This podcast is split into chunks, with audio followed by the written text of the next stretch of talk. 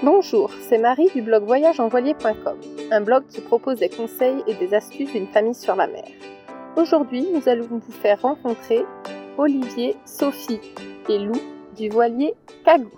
Alors, dans cette interview d'aujourd'hui, Sophie et Olivier nous parleront principalement de leur voyage en voilier, bien sûr, mais aussi de leur système de fonctionnement à eux, un petit peu différent de celui qu'on rencontre classiquement chez les tours du mondiste, c'est-à-dire le six mois pour travailler en France et six mois de voyage sur Cagou. Euh, je tenais à faire cette introduction aussi pour m'excuser par avance de la qualité moyenne de cet enregistrement. C'était la première fois que nous faisions une interview en extérieur et on n'a pas bien pris en compte euh, le vent, tout simplement. Euh, donc désolé pour certaines parties qui seront un petit peu moins audibles. J'ai d'ailleurs dû faire des coupures, mais je tenais vraiment à vous partager cette interview parce que j'ai trouvé ce que disait Sophie ou Olivier extrêmement intéressant et j'aurais trouvé dommage que d'autres puissent pas en profiter aussi. Bonne écoute. Bonjour. Bonjour. Alors, parlez-nous un peu de vous. Qui êtes-vous? D'où est-ce que vous venez? Euh, Eh ben, moi, Sophie, euh, ben, je suis originaire de Lyon, mais j'ai travaillé pendant 7 ans sur des voiliers, euh, des voiliers qui faisaient du charter, où j'étais souvent cuisinière, hôtesse et, et marin. Et j'ai rencontré Olivier qui vivait à Chamonix et on a décidé ensemble d'acheter un bateau et de partir en voyage ensemble.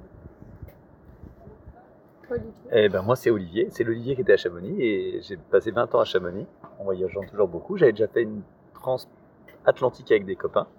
En 7 mois on était partis. Donc ça c'était mon expérience de la voile. Et ça s'est limité à ça jusqu'à ce qu'on décide de trouver un bateau avec Sophie. Et donc quel bateau avez-vous choisi? Comment vous avez opéré ce choix?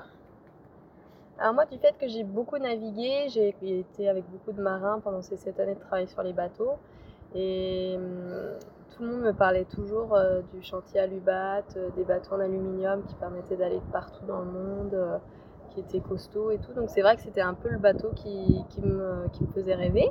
Du coup, l'OVNI. Ou le Garcia, c'est quand même le Garcia aussi. Ou le Garcia, ouais. Le Garcia à la base c'était le préféré, mais c'était pas dans nos prix. Après, Olivier était plus catamaran, et moi, du fait que je connaissais pas du tout les catamarans, j'ai navigué que sur des monocoques et que bah, souvent quand on est de la famille monocoque, bah, on critique un peu les catamarans, que c'est pas très marin, euh, que c'est pas très sûr en traversée océanique. Euh, voilà, on avait un budget qui permettait en fait d'avoir ou, euh, ou une coque alu avec un bon chantier ou un, petit cata J'ai réussi à avoir le dernier mot et on a acheté Kago qui était un ovni 43. 43. Alors, vous n'êtes pas que deux sur le bateau, il me semble. Il y a aussi avec vous la petite Lou. Euh, toi, tu es tombée enceinte peu de temps après votre départ de France en bateau, je crois. Euh, donc Lou a passé toute son enfance sur le voilier. Six mois de vie à bord et six mois en rentrant en France. Elle est née en France, mais du coup, elle a passé euh, la moitié de sa vie en France à Chamonix, l'été quand on travaille, et la moitié sur Cago. Et là, elle a trois ans. Ok. Et qu'est-ce qui vous a poussé à ce départ? Qu'est-ce qui vous a donné envie de partir en voilier comme ça? Étant donné que moi je venais, enfin j'avais passé pratiquement toute ma jeunesse sur la mer depuis que j'étais en âge de, travailler, euh, et que Olivier lui avait passé toute sa vie euh, à la montagne, il était très attiré par la mer, j'étais très attirée par la montagne. Et du coup, on a fait le choix de, bah, de partager notre vie. Et du coup, notre, euh, notre programme, c'était vraiment de, justement d'allier à la fois un temps en mer sur Cagou et un temps à la montagne à Chamonix pour travailler, mais aussi se ressourcer à la montagne. Ok, donc c'est vrai que c'était pas un départ comme pour certains, on va dire, plus ou moins définitif. Vous, donc vous avez allié les deux. C'est différent, c'est bien? Enfin, que ce mode de voyage, six mois, rentrer en France, six mois sur le bateau, c'est moins habituel, on va dire. Ça peut avoir un avantage financier aussi, parce que donc vous travaillez quand vous étiez en France. Bah, en fait, nous, on n'avait pas le choix de partir, euh, enfin de partir euh, sans revenir parce que on n'avait pas les moyens de vivre sur notre bateau sans remettre de l'argent dans la caisse de bord. Et ce qui nous permettait de faire ça, c'était de travailler l'été à Chamonix. Parce qu'Olivier, il est moniteur de parapente, il fait les saisons en, en biplace à Chamonix et moi je suis enseignante de yoga. Donc on travaille l'été en fait pour pouvoir vivre pendant six mois euh, sur Cago. Donc là il y a eu une petite exception parce qu'avec le, Covid euh, on n'est pas rentré l'été dernier et donc on aura fait là un an et demi en continu sur le bateau pour et c'est chouette aussi quoi. Oui, du coup c'est un peu différent. Et du coup donc toi, donc, tu as ton entreprise, je sais pas si on dit une entreprise pour le parapente, voilà, en France. Donc voilà, on, on fait du biplace en parapente. Et en même temps, voilà. Alors c'est vrai que ça, ça t'offre, c'est comme on, est notre, propre patron, ça nous permet de travailler euh, un peu quand on le veut. C'est vrai que nous, la période juin, juillet, août, septembre, c'est la période où on bosse à fond, la période estivale en France. Et, euh, ça nous permet de bien rebondir pour pouvoir vivre sur un bateau, sachant qu'on consomme modérément sur un bateau et, s'en sortir. Et vous en profitez donc pour chercher des spots de parapente un peu partout où vous voyagez quand même. Voilà, on essaye de voler à fond. Sophie vole aussi. Sophie se suspend dans les airs avec euh, un peu à la, manière des, cirques.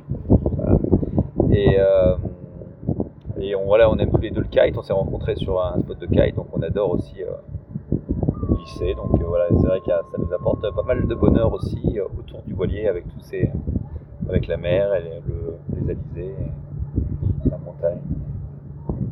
Et quel a été à peu près votre itinéraire pour venir euh, donc de la France jusqu'ici à Rayatea où nous sommes actuellement? Bah, du coup, la première saison, on est parti de France en novembre et on est arrivé euh, à Lanzarote. On a fait donc les Canaries, le Cap Vert, traversé de l'Atlantique, arrivé en Guadeloupe et laisser le bateau en Martinique. Donc ça, c'était les premiers six mois, de novembre à avril. Du coup, là, c'est là où je suis, on est rentré en France, j'étais enceinte de cinq mois. Du coup, six mois de travail. À chaque fois, on revenait en novembre. Ce qui se goupillait bien les trois premières années, parce que comme on était en hémisphère nord, on échappait à la saison cyclonique, juste le moment où on rentrait travailler. Euh, donc on rentre en novembre en Martinique, et là, Lou avait deux mois. Donc comme elle était vraiment toute petite, euh, je préférais qu'on reste dans l'arc entier. Donc on a fait l'arc entier en fait euh, pendant six mois. Comme ça, on restait quand même dans des zones entre la Martinique et la Guadeloupe aussi. Pour, ça rassure aussi d'avoir un peu des hôpitaux, d'être un peu dans le système français. Mais bon, on en a bien profité. Du coup, on a laissé de nouveau le bateau sur un chantier parce qu'à chaque fois qu'on part, on le en chantier naval pour être sûr de le retrouver euh, dans un état correct. Et du coup, on l'avait laissé à Grenade et du coup, le, de nouveau six mois en France, on rentre sur Grenade et là on a fait euh, Venezuela. Enfin, on a fait que les Roquesses. Le Venezuela c'est un peu en guerre civile, mais euh, non, ce qui nous intéressait c'était les Roquesses. Et on a après transité sur la Colombie et le Panama. Voilà, ça c'était notre euh, troisième saison. On a laissé le bateau au Panama, rentré en France six mois. Et depuis euh, décembre, euh, il y a un an, on est revenu au Panama.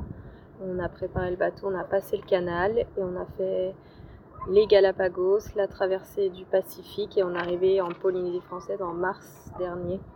Et depuis, euh, jusqu'à maintenant, on a fait la Polynésie, les Marquises, les Tuamotu et les îles de la Société. On est arrivé en Polynésie le 20 mars, qui correspondait au, premier jour du confinement en Polynésie. Donc c'était une arrivée un peu spéciale. Qui s'est pas trop mal passé alors C'est bien passé parce qu'on a pris donc la décision, plutôt que d'écouter les autorités d'aller euh, à Tahiti, on, a décidé de se réfugier sur une île déserte avec 4-5 voiliers. Et on a passé un mois sur une île déserte au nord de la, des Marquises. C'était vraiment magique. Ok, tant mieux. C'est sûr que ça n'a pas été facile pour tout le monde et quand ça se passe bien, c'est mieux. Et du coup, sur ce, sur ce voyage, quelle a été votre plus belle découverte ou rencontre que vous avez fait depuis que vous êtes parti en voilier? On parlait un petit peu des coups de cœur. Alors c'est vrai qu'on a eu un gros coup de cœur sur les Aves. En... Ça appartient au Venezuela. C'est l'archipel juste après les Roquesses. C'est entre, enfin c'est plus proche des Roquesses, mais sur la route pour aller à Bonaire. Et c'est vraiment très très sauvage. Et nous, on, est, on est passionné par les oiseaux. Et c'est un endroit où il y a des milliers des milliers de, de fous qui nichent. Été très belles. Une autre île à Panama qui nous a beaucoup marqué, qui est un peu loin de tout, euh, très très peu de bateaux y vont. Euh, elle s'appelle Escudo de Veragas. Euh, qui, qui reste vraiment très très traditionnel. Euh, non, bah nous, depuis qu'on est ici quand même en Polynésie, on a accès à, plein plein plein de choses que, qui... Enfin, notre but initial depuis qu'on est parti de France, c'était d'aller dans le Pacifique et en Polynésie. Moi, je connaissais déjà le Pacifique Sud, je connaissais pas encore la Polynésie française. Et c'est vrai qu'ici, avec enfin, plein plein d'archipels différents, et une sérénité aussi par rapport à la sécurité qu'on n'a pas en Amérique centrale, en Amérique du Sud. Voilà, on doit être un peu plus, euh, un peu plus sur nos gardes. Et ici, voilà, on est quand même. Euh, ouais, on n'aurait pas passé des années à Panama parce que tu entends plein d'histoires quand même de violence, euh, de piratage et tout. Alors que c'est vrai que c'est vrai que ici en Polynésie, tu te sens plus serein, quoi. Puis bon, il y a aussi le langage qui, qui, rend les choses plus faciles. ouais, un petit peu du, du, du, du de la touch française quoi, qui, qui nous attire aussi, sûrement, c'est plus simple. Je vous considérerai pas là-dessus puisque on adore aussi la Polynésie, c'est pas pour rien qu'on y est depuis pas mal d'années. Alors je vous demande aussi euh, quel a été votre plus gros problème ou déception en voyage puisqu'il y a quand même des petits soucis qui arrivent, alors petits ou gros justement, euh, ça dépend des gens. Vous, il y a eu euh, quelque chose qui vous a marqué de ce point de vue? Bah quand même ça nous a marqué parce que c'était sur notre première longue navigation. Donc on prépare le bateau, on sort de la Méditerranée, hein, qui est un petit peu la mer fermée euh, qui nous rassure. Hop, euh, ça faisait même pas un jour. On a eu un problème avec le moteur. On devait mettre le moteur en marche pour recharger les batteries parce qu'à l'époque on n'avait pas assez de panneaux solaires pour, pour autonome en utilisant l'autopilote. Bref, on allume le moteur sauf qu'on était à la voile et le moteur en fait pour arrêter l'hélice, euh, fermer l'hélice max propre, il faut le mettre en marche arrière. Ce qui n'était pas grave en termes d'avancée parce que on, était à la voile, il y avait du vent. Mais en fait, ça nous a fait paniquer dans le sens où justement au niveau énergétique, on n'était pas, euh, on n'était pas autonome sans faire tourner le moteur avec l'alternateur qui permettait de recharger les batteries. Donc euh, si les batteries se retrouvaient à plat, on n'avait plus aucun système de navigation, plus d'autopilote. on avait fait un stage de mécanique en France et donc on avait le numéro de ce mécanicien et on l'a appelé en pleine mer parce qu'on avait un téléphone satellite et il nous a donné des astuces pour essayer de débloquer l'inverseur. Ce qu'on a réussi à faire finalement au bout de trois jours. Donc pendant trois jours, on a. On avant, la mer était vraiment. La mer était très très forte, on pouvait pas arrêter le bateau, il fallait mettre le bateau à la cape, euh, il fallait qu'on fasse une petite manœuvre de taper sur le tourteau. Enfin bref, on a réussi au bout de trois jours. Pendant trois jours, on a barré pour éviter d'utiliser l'autopilote. On avait deux amis à bord qui n'avaient jamais été en mer, et, euh, mais qui ont très bien géré. Euh, donc voilà, maintenant c'était pas une grosse catastrophe. Finalement, on a dévié sur Lanzarote au lieu d'aller à Madère parce que le vent nous portait mieux là-bas pour rester sous voile. Et euh, voilà, finalement, on s'en est bien sorti. oui. On n'a pas eu de grosses, grosses galères. Après, Sinon, on voyage. Les, les, déceptions aussi au, au, carénage, au chantier quand tu reviens après six mois que des mecs étaient censés bosser dessus, puis qu'en fait ils, ont saccagé le bateau, que tout, rien. Enfin, il y a des, mauvaises surprises quand même qui sont quand même assez, euh, assez dures quand tu arrives euh, et tu sais qu'il euh, va falloir recommencer plein de choses, que les gens qui sont censés prendre soin de ton bateau, mais en fin de compte ils te l'ont détérioré. C'est difficile. Voilà. on s'est rendu compte en fait de laisser le bateau pendant six mois, après de toujours devoir faire un chantier. Il y a plein plein de problèmes qui se posent. Et nous, on pensait euh, faire confiance à des gens qui pourraient régler les problèmes pendant qu'on n'est pas là. Mais si t'es pas là à surveiller ce qu'ils font euh, ou tu le fais pas toi-même, en fait, t'es toujours déçu. Quoi. En fait, ce qu'on a appris, c'est qu'on ne pouvait faire confiance à personne qu'à soi-même. Voilà. voilà. C'est des règles qu'on a, on a établi. Et je pense qu'on l'a entendu souvent aussi. Quand il y a des choses que tu sais pas faire techniquement sur un bateau et tu as besoin d'aide, il faut être là avec la personne. En plus, ça te permet d'apprendre et en plus de vérifier que les choses sont faites quand même dans les normes. Parce que parfois, il y, a des, y a des professionnels qui travaillent sur ton bateau, mais ils vont, ils vont faire d'autres problèmes qui pour eux ne sont pas leurs problèmes. Donc, et après, c'est à toi de gérer ça. C'est vrai. Oui, c'est toujours mieux, enfin, mieux quand on peut en tout cas d'être là, c'est sûr. Et du coup, maintenant, vos projets, quels sont-ils pour la suite euh, du voyage bah, Nous, on vient de mettre euh, Kagou en vente, en fait. Euh, notre projet initial, en fait, c'était d'arriver, on, devrait être en Nouvelle-Zélande, là. Et avec les histoires de Covid et tout, on a changé nos plans. Ce qui finalement était bien parce que la Polynésie française est tellement riche et vaste et diversifiée qu'on est content de rester plus longtemps ici. On a fini même, euh, là on est un peu sur la fin du voyage, euh, on a beaucoup beaucoup bougé, c'est vrai, parce qu'on était toujours dans cette idée d'en profiter pendant six mois. Six mois ça passe vite, mine de rien. C'est certain. Et là, en fait, on s'est arrêté sur Bora et euh, on a décidé de s'arrêter quelques mois là, de mettre Lou à l'école, qu'elle ait une expérience à l'école, dans une école locale euh, polynésienne. Et puis nous, d'apprendre à vivre aussi euh, différemment, de ne pas bouger euh, de mouillage tous les trois jours et d'apprendre à vivre le même mouillage, de vivre plus local. Donc ça nous fait du bien.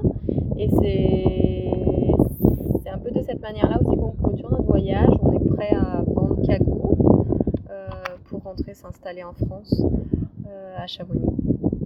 Après, si, le, si Kagou n'est pas vendu, euh, on ira en Nouvelle-Zélande l'année prochaine. Euh. Et on se dit que dans tous les cas, on est content. Quoi. Si on fait une saison de plus, c'est bien.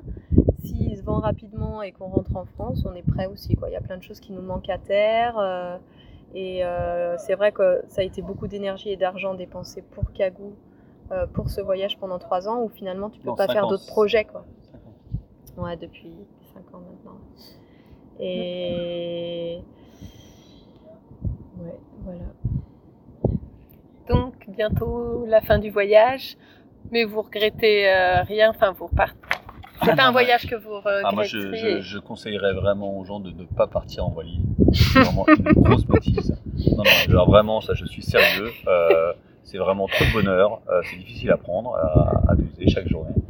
Donc, euh, non, non, il faut rester chez soi et se faire chier. Voilà, non, non, non. non, non, non. Vraiment, on est très content d'avoir vécu cette aventure et si on devait le faire, on le. Ok, donc vous auriez des conseils à donner à d'autres personnes qui aimeraient se lancer dans le même genre de projet que vous, partir et... Bah, justement, pour le. Moi, je pense quand même que c'est plus viable de partir en voyage et de vivre euh, entièrement sur son bateau. Parce que il y a quelque chose d'assez attirant sur le fait de faire 6 mois, 6 mois, se dire enfin, Oui, côté mer, côté côté financier en plus. montagne, le côté financier, le côté bon bah je rentre quand même en France où il y a des choses qui me manquent, Pour la famille, les amis. Nous ça nous a beaucoup fatigués parce qu'on avait un enfant en bas âge et ça fait quand même aussi euh, des, des- en termes de logistique beaucoup de choses à gérer et aussi parce que nous on n'a plus aucun pied à terre en France. Alors pour les gens qui ont envie de faire un 6 mois 6 mois, moi ce que je leur conseille c'est garder un pied à terre en France au moins euh, quand tu rentres en France pendant 6 Tu mois. rentres chez tu toi. rentres chez toi. Nous, on était toujours à droite à gauche, euh, on logeait chez des copains, on devait déménager trois fois dans six mois parce qu'on n'arrivait pas à se loger au même endroit. Ça nous coûtait très cher en, en logement saisonnier, en location. Euh, du coup, c'est des billets d'avion, c'est des cartons chez les copains, c'est beaucoup de choses à gérer. Et après, plus tous les problèmes de quand tu, tu dois payer un chantier naval pendant six mois, et à quand tu reviens, à chaque fois, c'est au moins au moins trois semaines, un mois où tu es vraiment en train toujours de, De remettre de le bateau remettre le en vie, bateau en vie, tu es en chantier euh, et tu es dans les cartons, le chantier. euh. Donc il y a toujours ces, ces- ces deux mois où on doit quitter Kagou, on doit revenir sur Kagou, qui sont un peu tampons et un petit Mais peu difficiles en logistique. En même temps, on n'aurait pas pu faire autrement financièrement parlant. On n'aurait pas pu faire euh, autrement, donc, mais- euh, voilà, c'était fatigant. Je pense qu'en effet, si t'es un chez toi, c'est déjà plus facile. Là, on a d'autres amis sur Catlia qui font pareil, eux c'est inversé, eux c'est l'hiver qui, euh, qui rentre à Chamonix et c'est l'été qui, sont, qui, qui partent sur le bateau. Euh, c'est viable, hein, il y a d'autres personnes qui le font aussi, c'est c'est intéressant. Mais c'est vrai que ça demande, ça demande beaucoup d'énergie. voilà. C'est plus fatigant potentiellement. Je pense, ouais. Et puis là, tu vois, on, on a vécu pendant un an, du coup, ça fera un an et demi non-stop sur Kagou. Et, euh, et ça rythme. fait du bien parce que justement, on peut se permettre de faire des choses euh, plus lentement. Comme c'est quelques mois qu'on passe sur Bora, on fait une expérience, on met Lou à l'école, ou moi je me suis mis à apprendre le va. euh, on se met sur des choses qui, finalement, quand tu as six mois, t'as pas le temps parce que mine de rien, ça passe vite. Quand tu dis euh, tu veux visiter telle île, telle île, telle île, tel pays en six mois, et tu fais pas les mêmes choses que quand tu vis constamment sur ton bateau et que tu peux plus prendre le temps. C'est pas. Et que tu as moins un programme. Alors devoir, euh, tu vois, euh, booker un chantier, être là à telle date. euh. Donc c'est aussi un peu plus relax, je trouve, de vivre tout le temps sur son bateau. Mais après, ouais, côté financier, il faut savoir le gérer d'une autre manière. Ok, ok. Bah, merci beaucoup pour ce très beau retour d'expérience. Euh, vous aviez autre chose à ajouter? Je pense que c'est très, important de se faire conseiller par des, gens qui ont, une grande expérience de la mer. Et, et c'est vraiment, vraiment toujours de prendre des infos de, marins, de marins qui ont une grande expérience, c'est toujours très utile. Et en fait, nous, on a, appris beaucoup de choses comme ça en, essayant de, prendre des infos autour de nous, de gens qui, avaient de, bonnes connaissances du milieu par rapport au choix du bateau, par rapport à, par rapport aussi euh, à comment on doit fonctionner par rapport à l'entretien du bateau, tout ça. Donc c'est vrai que c'est, je pense que c'est bien de s'entourer de gens compétents autour de soi. Et euh, voilà. Mais surtout des gens qui ont de l'expérience. Le plus important, je me rends compte euh, sur les bateaux, c'est pas tant. parfois, il y a des professionnels qui vont être très pointus dans quelque chose, mais les gens qui ont toujours vécu sur leur bateau et qui ont su tout le temps dans des endroits très isolés gérer eux-mêmes, s'auto-gérer quoi, dans n'importe quel problème et tout, eux, ils ont vraiment un discours et une expérience qui est intéressante à, partager. Parce que c'est vraiment, on est vraiment dans du pratique, quoi. Dans quelque chose de la vie euh, de tous les jours sur un bateau. Euh, c'est vrai aussi. Ok, bah merci beaucoup, merci pour tout. J'espère que vous passerez des très beaux derniers mois euh, sur Bora Bora et en Polynésie. Et je vous souhaite aussi un très bon retour en France par la suite. Sûrement d'autres voyages. Hein, ouais. Ça, c'est déjà eh ben, bonne suite à vous aussi. Hein. Un énorme merci à tous ceux qui auront eu le courage d'écouter cette interview jusqu'ici parce que je suis encore désolée pour euh, ce son, euh, ce vent dans le micro. Je ferai plus attention la prochaine fois. Euh, on apprend de ses erreurs, comme on dit. En tout cas, donc merci à ceux qui ont écouté jusque-là. Si vous avez des questions, n'hésitez pas et bonne journée à tous.